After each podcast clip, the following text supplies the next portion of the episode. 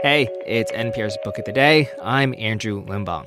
Today's book is one of those Rashomon style stories where one story is told through multiple angles and perspectives. But instead of a singular incident, what's repeated is the life of one guy, a mega rich baron type during the Great Depression. The book is titled Trust, and it comes from author Hernan Diaz. And he said he wanted to give this story the multiple angle treatment because he was attracted to this idea of different narratives, of the gap between history and fiction.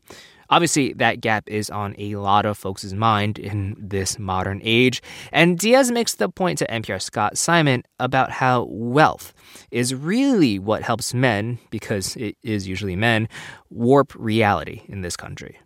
Hernan Diaz's new novel, Trust, may move you to look differently at, say, a $5 bill. Why are we so confident it can buy a cup of coffee and a muffin? because it has a story, a narrative, you might say, that money can buy what we need and perhaps what we want and eventually what we may dream about. But what is money, really?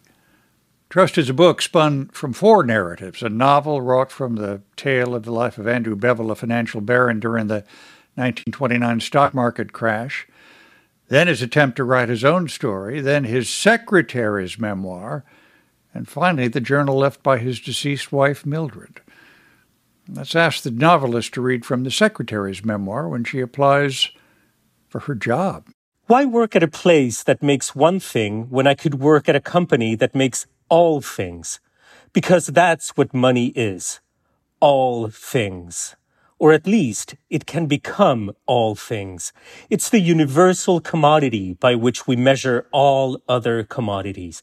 And if money is the God among commodities, this with my upturned palm, I drew an arc that encompassed the office and suggested the building beyond it is its high temple. Hernan Diaz joins us now. Thank you so much for being with us. Thank you for having me. An enormous pleasure. What do um, the four narratives help us see that, that let's say, uh, the omniscient voice that includes four viewpoints wouldn't? Well, the novel is concerned to a large extent with the distinction between history and fiction. Uh, the idea was to present uh, a novel within the novel, a historical document, uh, a memoir, and a personal journal, and um, recruit the reader as a textual detective of sorts. Have them ask themselves mm. how reality itself may be the effect of a textual construction, may, maybe the effect of different narratives. Bevel is, uh, is not flattered to see his life become the stuff of fiction in a novel written by a man named Harold Vanner, any more than uh, William Randolph Hearst liked Citizen Kane, uh, right. the Orson Welles film. But in a sense, can you understand that?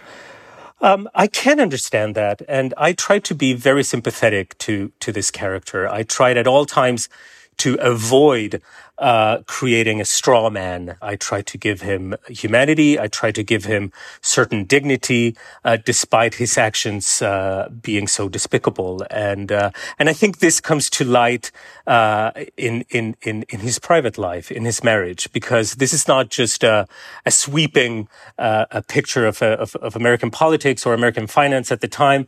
It is also very very much a story about intimacy, a story about marriage with his wife, who is I would say, the central character of this book. And let us talk then uh, about uh, about Mildred, who dies young and beloved. Did she win a lottery in life to become part of such wealth and be a patron of the arts and a philanthropist, or or was she squelched somehow? Hmm.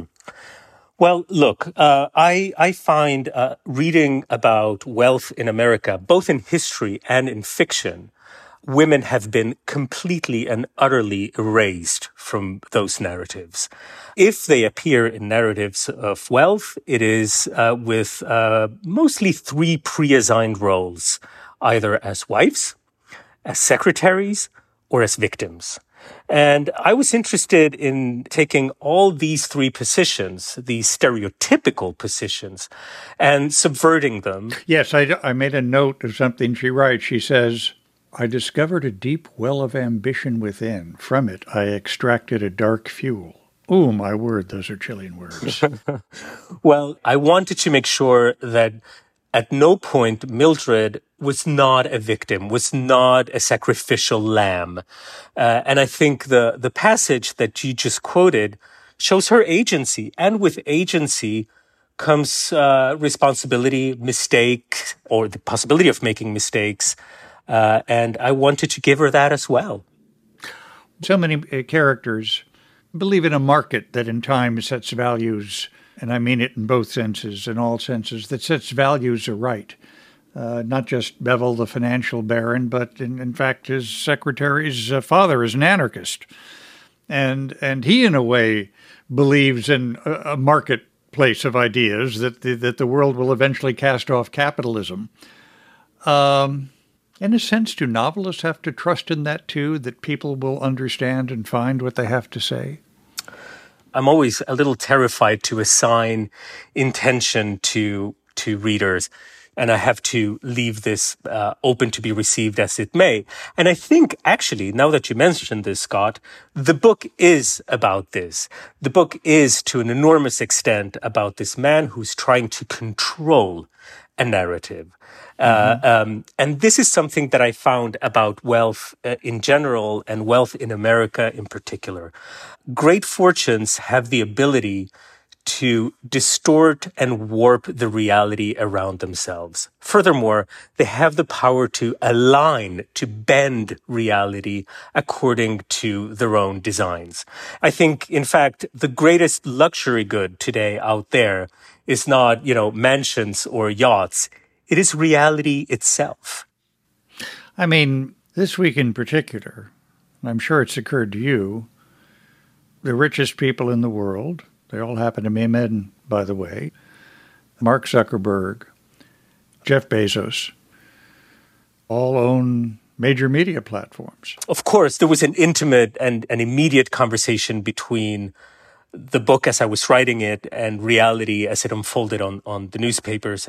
Uh, and I think those men, let's, let's again use that word yeah. with great deliberation that, that you mentioned are prime examples of this impulse of bending and aligning reality around a great fortune.